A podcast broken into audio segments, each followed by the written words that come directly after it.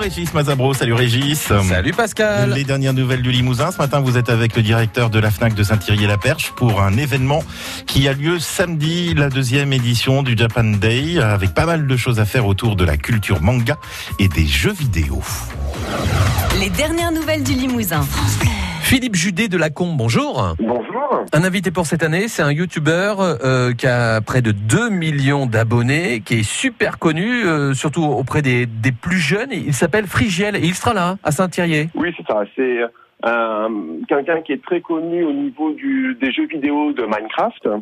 Donc un jeu de construction qui cartonne sur différents consoles à l'heure actuelle. Et donc du coup, il a créé un univers, une bande dessinée et un roman jeunesse on dirait à 10-12 ans à peu près, même pour les plus grands, et qui raconte l'histoire d'un personnage avec son petit chat, donc il s'appelle Fluffy. Le héros s'appelle Frigiel, et donc c'est une aventure un peu d'héroïque fantasy, un peu à la Zelda. Hum. Alors qu'est-ce qu'il va faire ce, ce Frigiel euh, en magasin? Euh, mois d'avril, sont sortis une nouvelle BD et un nouveau roman, donc il sera là pour les dédicacer en fait. D'accord.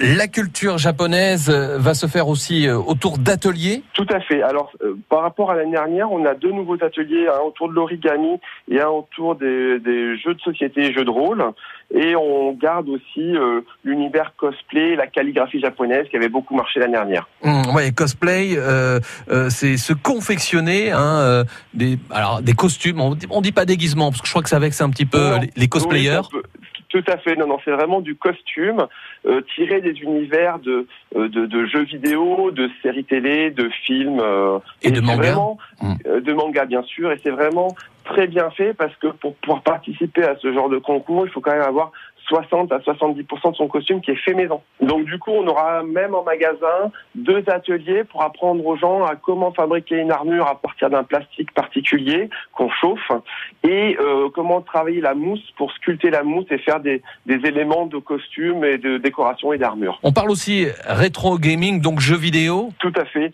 Le, le, le, plaisir là, c'est plus pour les grands enfants parce qu'on va ressortir toutes les vieilles consoles de notre jeunesse, la Super Nintendo, la Mega Drive, la NES, tout ce genre de choses qui seront donc du coup en, libre accès. Euh, en libre accès, les, les gens pourront jouer à, Mario Bros, premier Mario Bros, à Zelda, à Sonic, à tout ce qu'ils veulent. Est-ce qu'il y a du Mario Kart? Parce que alors moi, euh, je suis une, une tuerie hein, sur Mario Kart.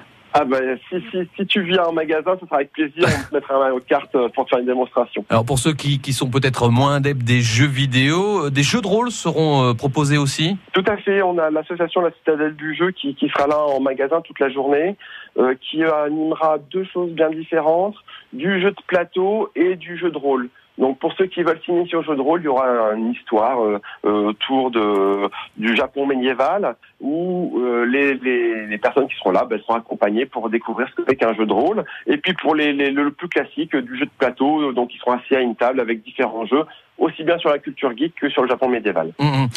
Euh, le succès de cette culture euh, japonaise en, France hein, est, bien marqué depuis notamment euh, les années 80 et, ça continue encore, hein, même s'il n'y a plus le club Dorothée à la télé. Et oui, même s'il n'y a plus le club Dorothée à la télé, c'est sûr que ça cartonne toujours. Le manga est toujours très présent, ça se vend énormément, les enfants adorent ça.